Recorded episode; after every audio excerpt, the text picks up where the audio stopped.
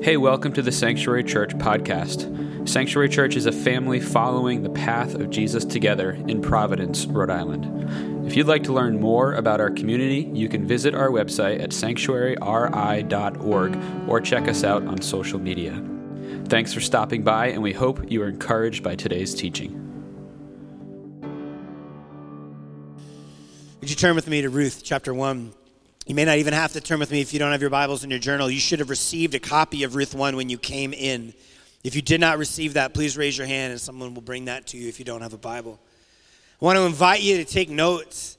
I want to invite you to um, not take notes on your phone if you feel like that will be a distraction. I want to invite you to put your phone down for a minute as we open up the Word together. Today, I simply want to invite you into the first part of this ancient story. I want us to bring our stories to this one. And we're actually going to, I know the text just flashed on the screen for a minute, we're actually not going to have any of the text on the screen. I want to invite you just to turn your attention to that page and to the scriptures if you're using your own Bible.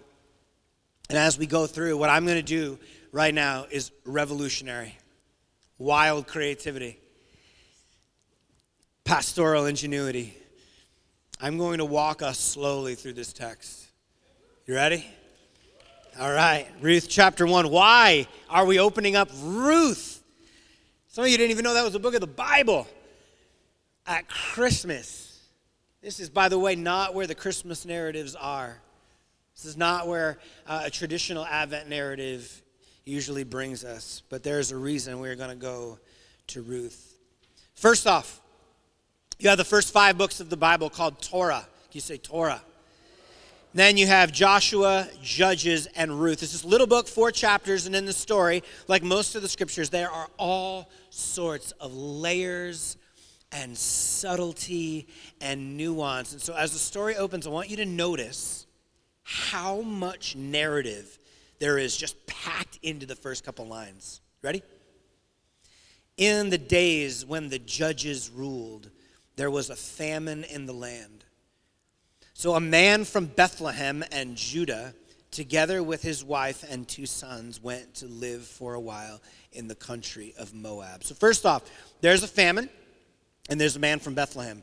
Now, Bethlehem in Hebrew, Bethlehem in Hebrew means, uh, Bet means house, and Lechem means bread, house bread. So there's a man who lives in the house of bread, and there's a family who lives in the house of bread, and they don't have any bread. No bread. Famine. I'm not just kind of being silly here. Like, there's a reason some of this is in here and why it's written the way that it's written.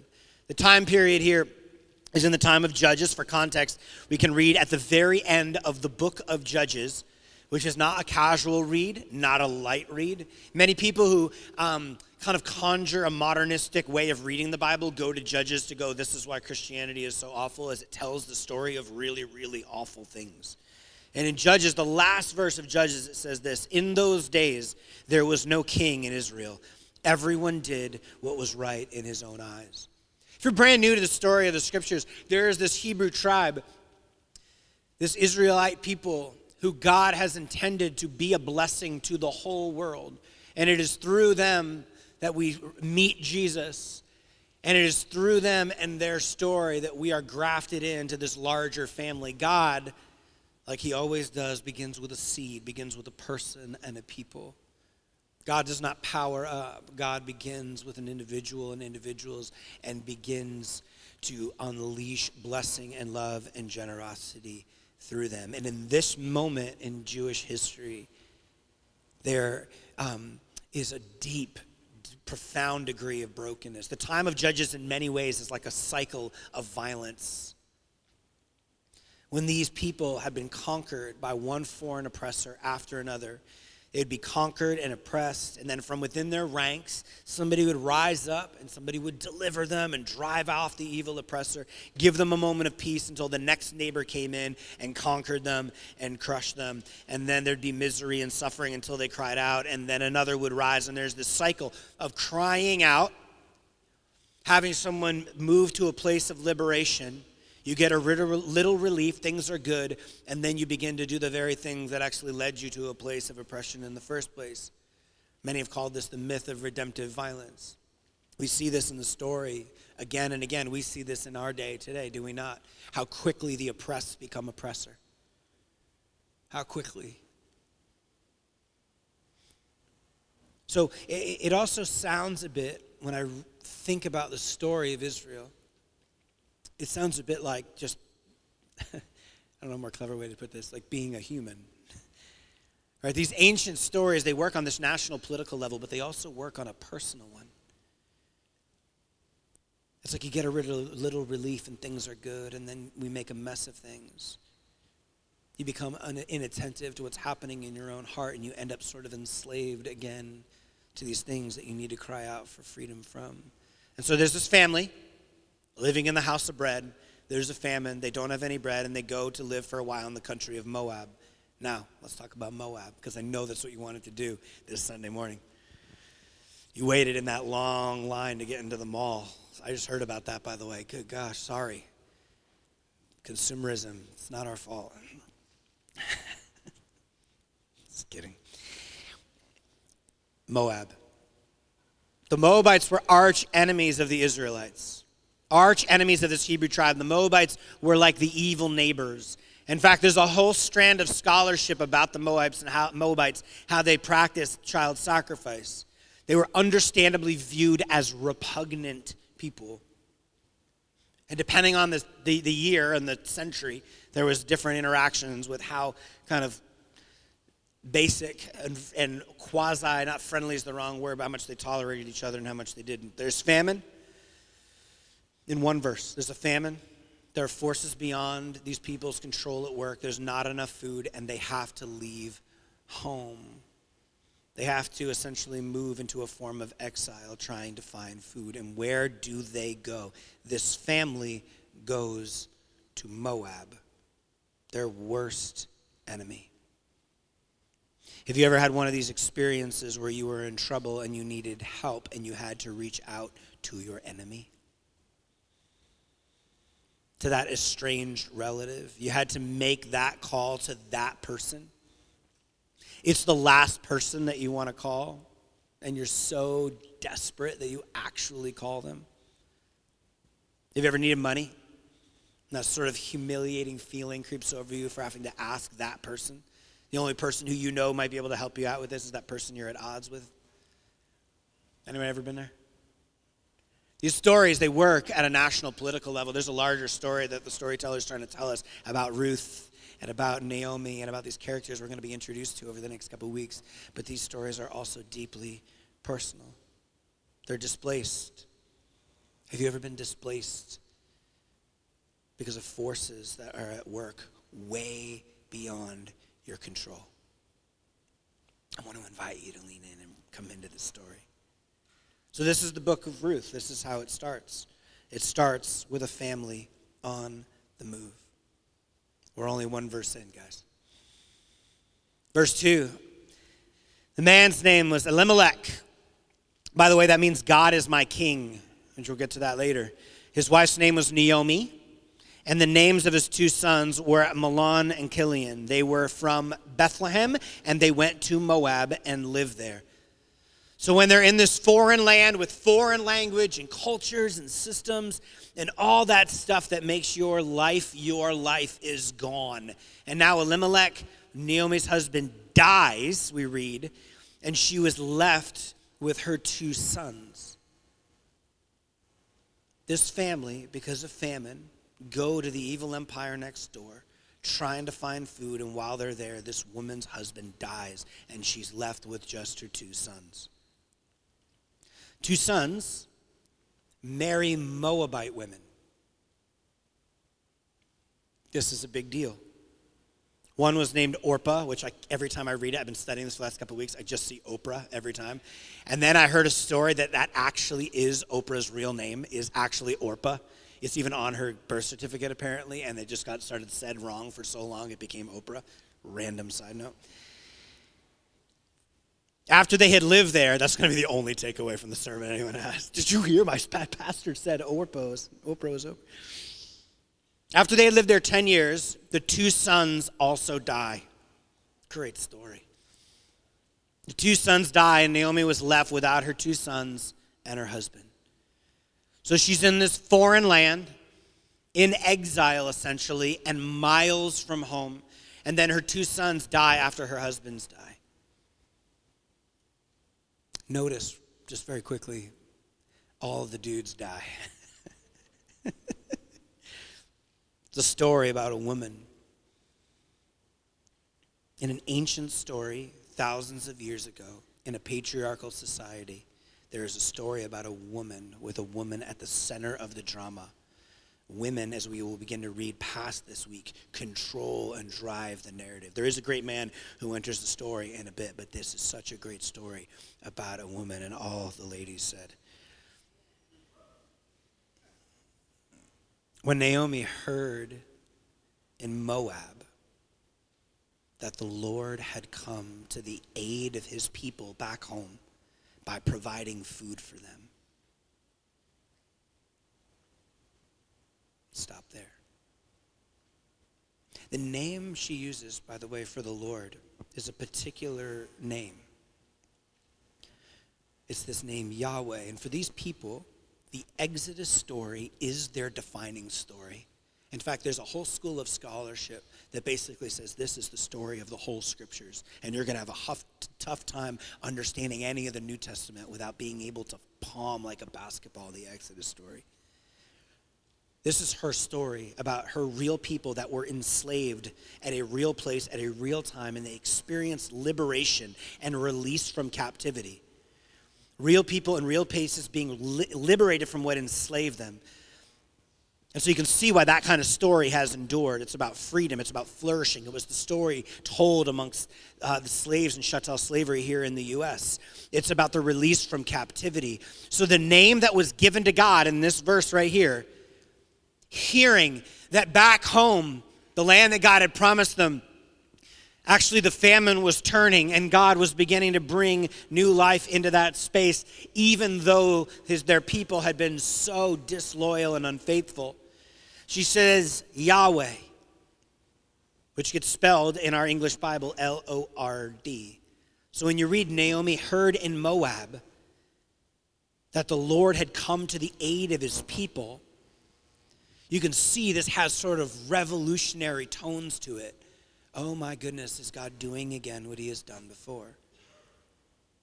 Again, let's move from this, the geopolitical meta narrative here, to our lives. We know about this, right? We know this story. We know the story of deliverance from oppression.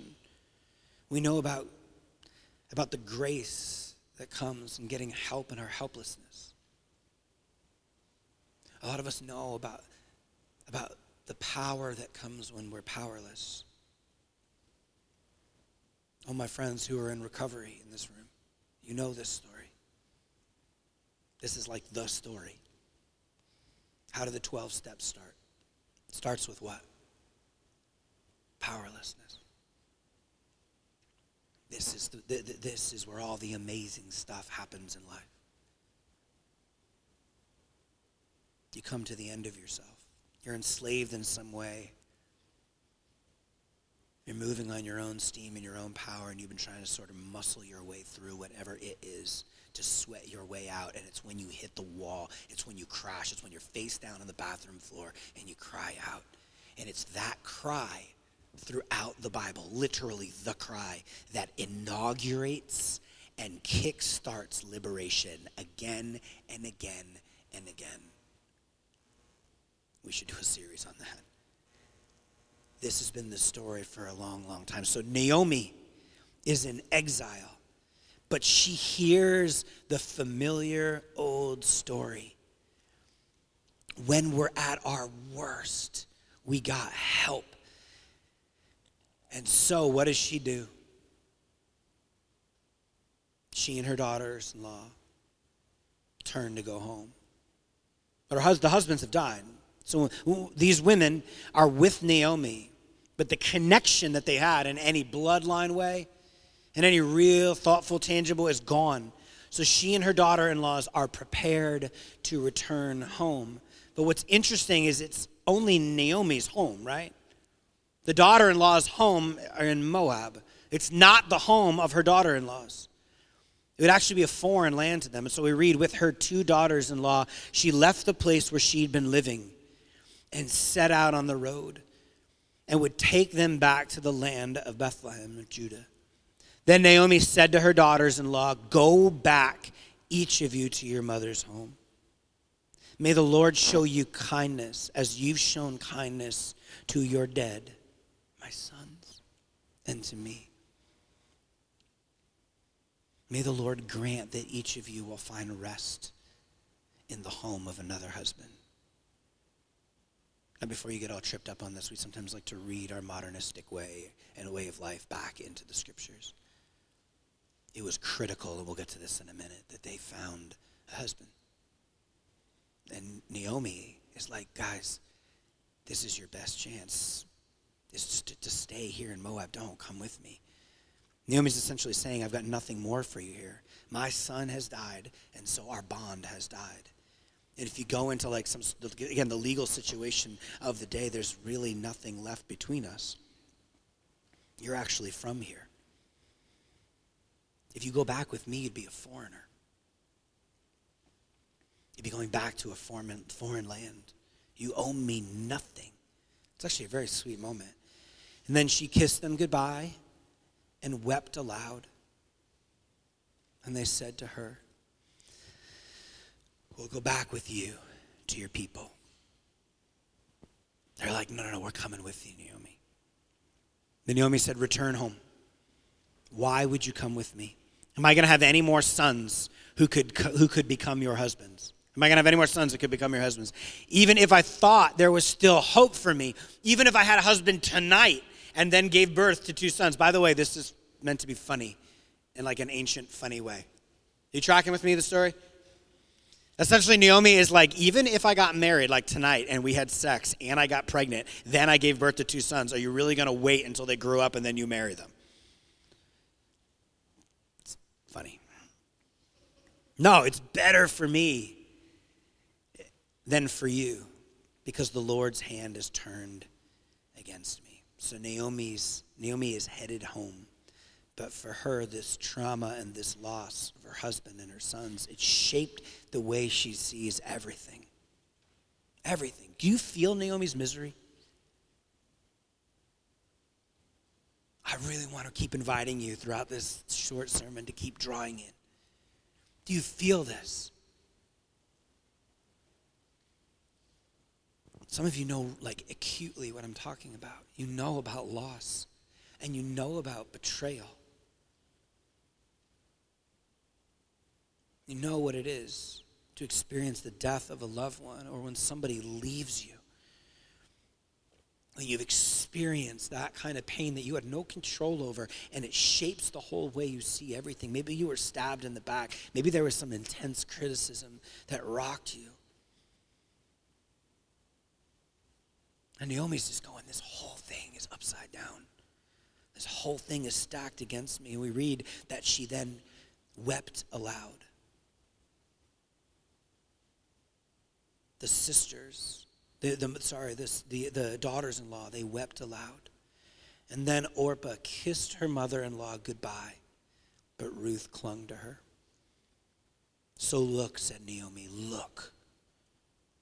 Ruth, your sister in law, is going back to her people and her gods. Go back with her. But Ruth replied, Don't urge me to leave you or turn back from you. Where you go, I will go, and where you stay, I will stay. And your people will be my people, and your God will be my God, and where you die, I will die, and there I will be buried. So may the Lord deal with me, be it ever so severely, if even death separates you and me. Guys, I always wonder when I read this story, do you ever think Naomi's like, pump the brakes? Like, that was a little much, Ruth. She's like, please just go home. This is such a classic line, by the way. I think it's in weddings that this gets quoted where you go, I'll go. When Naomi realized that Ruth was determined to go with her, she suddenly stops urging her. Now, think about what the storyteller's doing here. It's almost like Orpah is the practical one. She's like, why would we? I mean, she does go with her. She's like, I want to go with you. I want to stay with you. And Naomi convinces her. This is not a shot at Orpah. She is the practical one. Why would we go back with this bitter old woman back to the land that we've never lived in? When the connection that we even had with her is gone because our husbands are dead. It's almost like Orpah does the realistic, pragmatic thing. And it's like, okay, you know, I wept a bit. It's okay. Naomi, peace be with you. But what's really interesting here is Ruth has the opposite response. Orpah is the pragmatic one. Orpah, has not been like, yeah, screw you, Naomi. Like, no, she's walked with her. She even pleads once. She weeps with her, and she's like, okay, you're right. We will. Thank you. Blessings. This is so deeply countercultural. Nobody would do this, especially a woman who, in those days, in those times, in those places, their legal rights were next to nothing.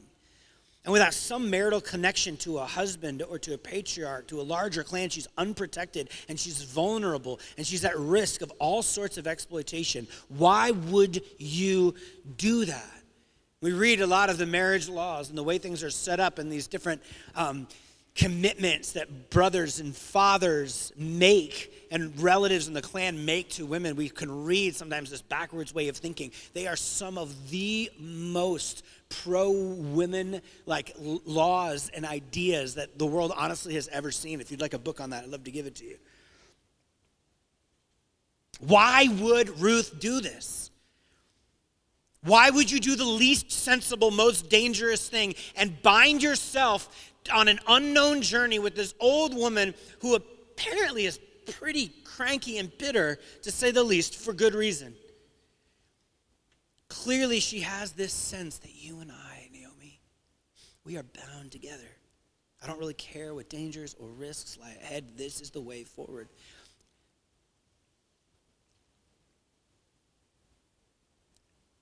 Have you ever had that sense? Have you ever had some sense within you that there's like a journey into the known, unknown and the people around you and the people closest to you are like, why would you do that? Why would you spend the money? Why would you go there? Why would you pursue those ideas? Why would you leave this way of living? Why would you leave that job that pays so well? The health care is amazing. Like the hours are great.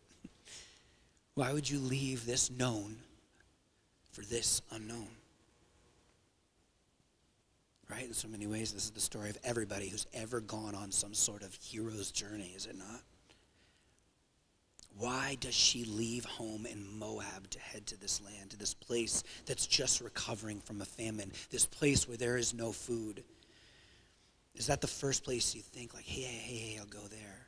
And at some deep level, it's like you can feel it, the resonance with her story. All those times when those around you were making practical arguments for a particular course of action, and yet something within you went, no, I've got to stay the course. I've got to stay the course. The door doesn't even seem wide open. Sometimes we talk about, like, well, if God opens a door, I'm going to walk through it. Like, God isn't the only one who opens doors, friends. The devil opens doors. Right? Like, what door are you going to go through? And there's this sense sometimes that, like, the hard thing doesn't always mess, does not often mean that it's the wrong thing. There's something there. There's something there. It's like Ruth is feeling like I need to see this through. I need to see where it takes me. There's like some sort of deep internal magnetism or compulsion. But there's been a famine there. I know. It's like there's different gods and it's a different culture and a different custom and a different language. Am I not going to like, not just not going to know anybody, am I going to be received? Look, Ruth, you're going to be this Moabite woman who used to be married to Naomi's son. Do you really want that to be your ID? Do you realize you're going to be a foreigner, an immigrant? You're going to be a, like a kind of nobody. And as a woman, like, I know, I know, I know, I know, you can like hear the sub narrative. But where you go, I go, and your people will be my people, and your God will be my God. You can see why the story of Ruth just kind of hung around. Do you find yourself anywhere in here? Have you ever been displaced because of forces beyond your control? Have you ever found yourself with a full life and then all of a sudden the people around you are gone? They graduated, they left, they divorced, they died, they moved, you moved, and suddenly the people who were your people aren't there and you're not home, but you have this sense that you need to be headed home. It's all here. So Ruth is determined to go with her. So the two women went on their way and they came to Bethlehem of Judah. And we'll get back to that. They came to the house of bread. And when they arrived in Bethlehem, the whole town was stirred because of them. And the woman exclaimed, Can this be Naomi? This is the woman who left here and she had the two like cute little boys. And they did that hard thing. They went to Moab because they didn't feel like they had any other options. They're like, Naomi. You ever met somebody who's just like not in the mood for your like optimism and joy? yeah, that's Naomi. Naomi goes, Don't call me Naomi. it's right there. Don't call me Naomi, she told them. Call me Mara. Because the Almighty, well, by Mara means bitter, because the Almighty has made my life very bitter. I went away full. I came back empty. Once again in Bethlehem, this village, there would have been all these people who grew up with her. And the famine hits her and her husband and her boys, they leave. These people would have known a healthy, vital woman with these kids. And she leaves because they have the strength to go and find food. And yet, this bitter woman returns a widow and a grieving mother of two sons who've died as well. And we read, I went away full, but the Lord has brought me back empty. Which, by the way, Bible nerds out there, many think that this right here, that line, is like the theme statement, the like the like thematic nail in like the, the story. This is the center point. The whole story is she went away full came back empty. It's the story of God refilling her again. Naomi is really clear this is the fault of God. God must be against God must be against me. I know who did this.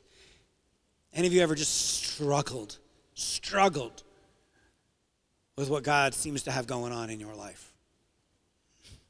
It's interesting, by the way, Naomi's theology here, though, is solid a little inside baseball for those who are like have been around the church for a little bit. So often in our like particular stream of Christianity, like we don't do this very well. Like this suffering thing. Naomi's theology is actually solid. She's bitter and she's angry, but I think there's something in all of us that goes, that's not where you don't talk to God like that. Like, are you kidding? Have you read the Bible? People are always talking to God like this. People are ticked off at God regularly. Regularly and they are not afraid to say it. Naomi is unshaken and sure about three things God exists, God is sovereign, and God has done this to her. so let's keep going. Why call me Naomi? The Lord has afflicted me. Names were a big deal, and you would, in so many ways, attach meaning and life story to your name. And by the way, she keeps using this word Yahweh the Lord has afflicted me. That liberation word. So she's like, oh, the one who liberates, the one who frees people from whatever we're enslaved to. That's the one, the liberating God who has pulled us out of captivity. Again and again, that Exodus story, he's the one who's did this. That's the one who's called me pain and heartache. And she says, The Almighty has brought misfortune upon me.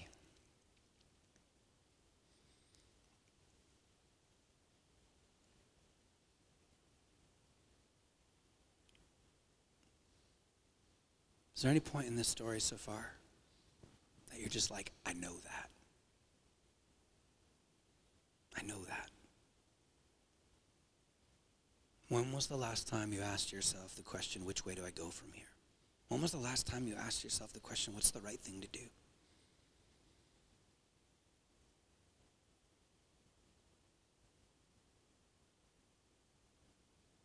Have you ever been through anything this like degree of pain and suffering. Have you ever had a moment where there was something within you, like a honing beacon that says, go that way, even when the closest people around you were like, don't go that way?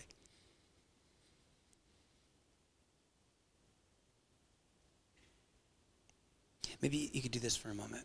Like, put your hand on your heart.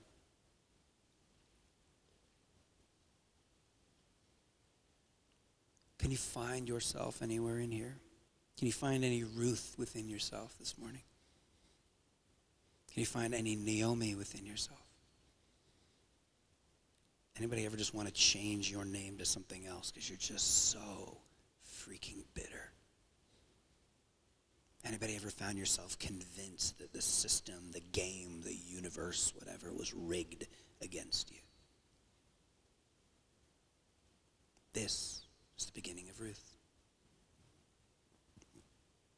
The story has endured in part because the story is a profoundly human one.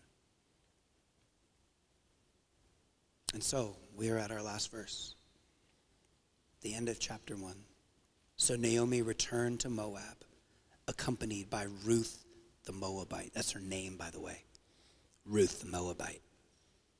When you're in Moab, they just call you Ruth. When you're in Bethlehem, you're Ruth the Moabite. You're Ruth the outsider.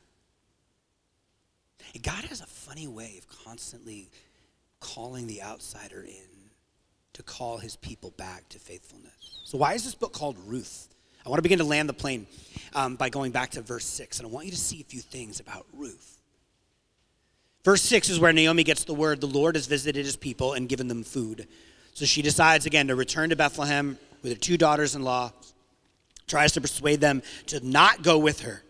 And this little section here is the longest part of the narrative, and it's gold. And I think there are two reasons why the writer devotes so much space to Naomi's effort to make Ruth and Orpah go back. The first one is Naomi's ache.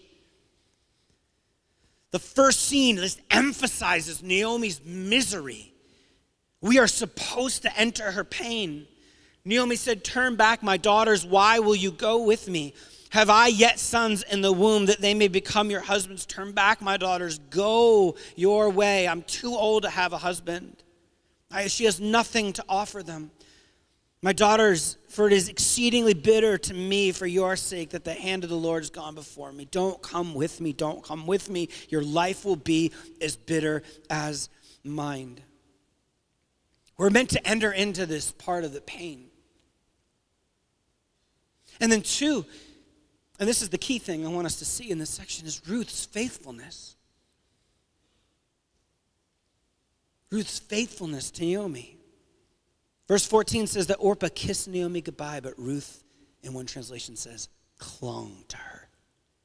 Can you imagine that for a minute? Just clinging to her. Not even another heartfelt request in verse 15 can get Ruth to leave. This is really wild since Ruth just heard Naomi's dark description of her future with her. Ruth stays with her in spite of this hopeless future of widowhood and childlessness. Naomi paints the future so dark, and Ruth took her hand and walked into it with her.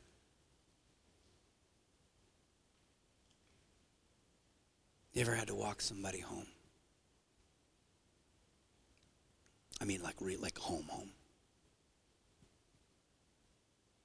Like a friend who was like, who had like left not just the path of Jesus, like had left the path of sanity. You ever had to walk somebody home?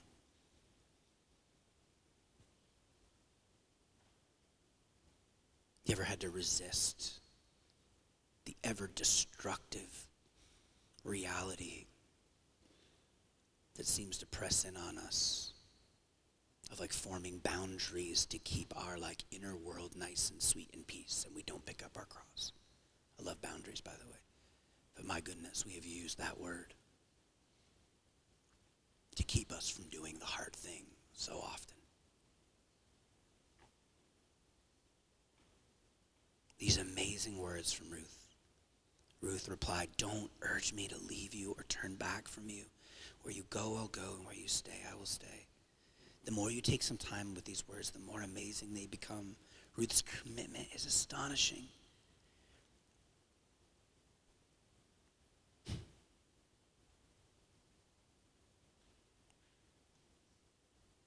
Your God will be my God.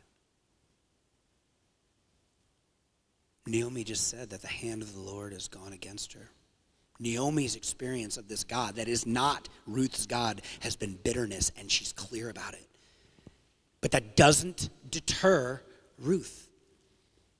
Ruth completely forsakes her religious heritage and makes the God of Israel her God. Somehow or another, we don't know, Ruth has come to trust Naomi's God in spite of Naomi's bitter experiences. This woman, Ruth, is wild. Wild. A woman of faith, a faith in God that sees beyond the present bitterness and ache a faith in Yahweh, the liberator, the one who has delivered his people again and again, and who is up to something bigger than just their own individual circumstances. She has a faith that leads to a freedom from the securities and comforts of this world. She has a faith that leads to a courage to venture into the unknown and the strange. And she has a faith that leads to a sort of um, radical commitment to the relationships that God has sovereignly put in her life. It's been said that the story of Ruth is a story of trusting the sovereignty of God. The sovereignty of God, the, the, the, the, reality of God being in some way over all and in all in the ordinary things of life. It's been said the story of Ruth invites us to reflect on the question of how God is involved in the day to day hardships and joys. And yes, there is joy coming in this story. the day to day hardships of our lives, and then how those hardships and joys connect to the larger story that God's telling in the world. I remember someone asking me, Andrew, if you, uh, uh if you dying today would mean more people came to know God, if it meant that in some way um, God's purposes would be fulfilled, like before you reach your old age, would you want that? That's what it is, by the way, to tie your story to the larger story, is to be able to say yes to those kinds of questions. That makes sense? It's hard. You may not agree with it, but God sovereignly weaving our stories into a bigger one. This is the story of Ruth. And we see this actually as the chapter ends with this deceptively simple statement. The last, last part of the last verse in one that you have in your sheets. They came to Bethlehem, to Judah, at the beginning of the barley harvest. You're like, Andrew, how are you going to preach this? Bethlehem and the barley harvest. If you know the story of Ruth, you know this. Right there in that verse, you have the place, Bethlehem, the time, the beginning of the harvest season, and the means, the actual barley, that God, through which God is going to provide. I won't ruin the next bit for you, but if you ever wanted an example of God's sovereign trustworthiness, we have one in this story. I will spoil the very end of Ruth, though. It ends with God using Ruth to start the family that would produce King David, the man after God's own heart, and then eventually Jesus of Nazareth. Yes, Ruth shows up in the genealogy of Jesus. Ruth's journey to Bethlehem invites all of us this Advent to look forward to another girl's journey to the same place. That place where she was to have Jesus. The city of Bethlehem, which Ruth and Naomi reached without hope except in God, became the birthplace of Jesus, the Son of God in whom all the nations would hope.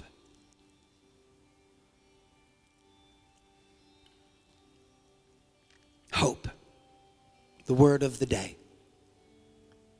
Christian hope is the confident expectation that God has got you. And God has got this. And so we open the altar this morning all that means, by the way, if you're new with us, is like we just like create some space to process before we go home.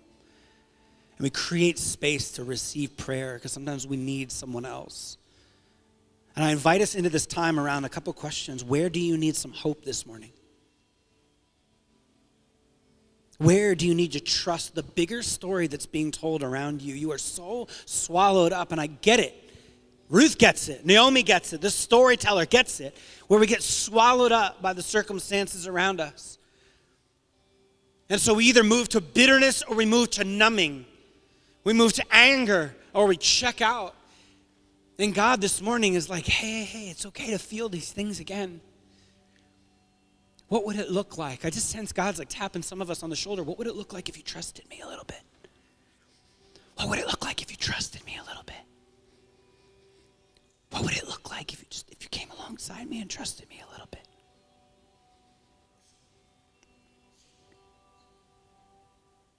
The confident expectation that God has got this.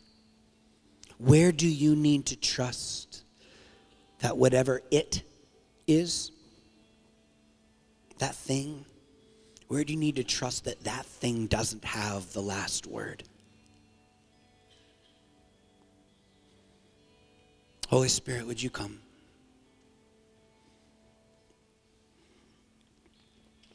I love this prayer. I don't know anymore how to end a sermon than with that prayer. Come, Holy Spirit.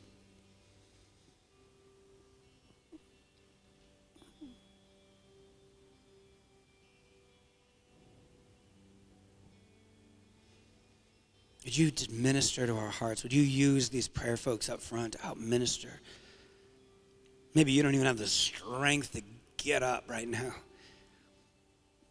Ah, God, I ask you tap friends on the shoulders right now who know what people are going through. Give us a boldness to actually love one another this morning, to bless one another, to encourage one another, to take, to, to, to be Ruth and take Naomi by the hand and walk her back, walk with her back to the land.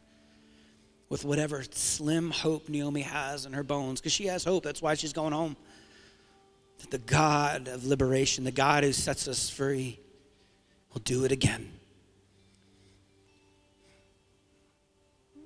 And Lord, on the other side of Christmas Day in the world that we live, Lord, we know that you have come. And that, Lord, we have taken part because of you in the greatest exodus, Lord. We have the, the, the guilt and shame and sin been removed from us. The question marks about who you are and how you see us, Lord, is removed. We were enemies of you in our mind, and you have come to show us, show us on the cross, show us in your resurrection the way to life. And so I just pray hope over this room right now. Hope has come. Hope will ultimately come again. May hope come here and now in this space.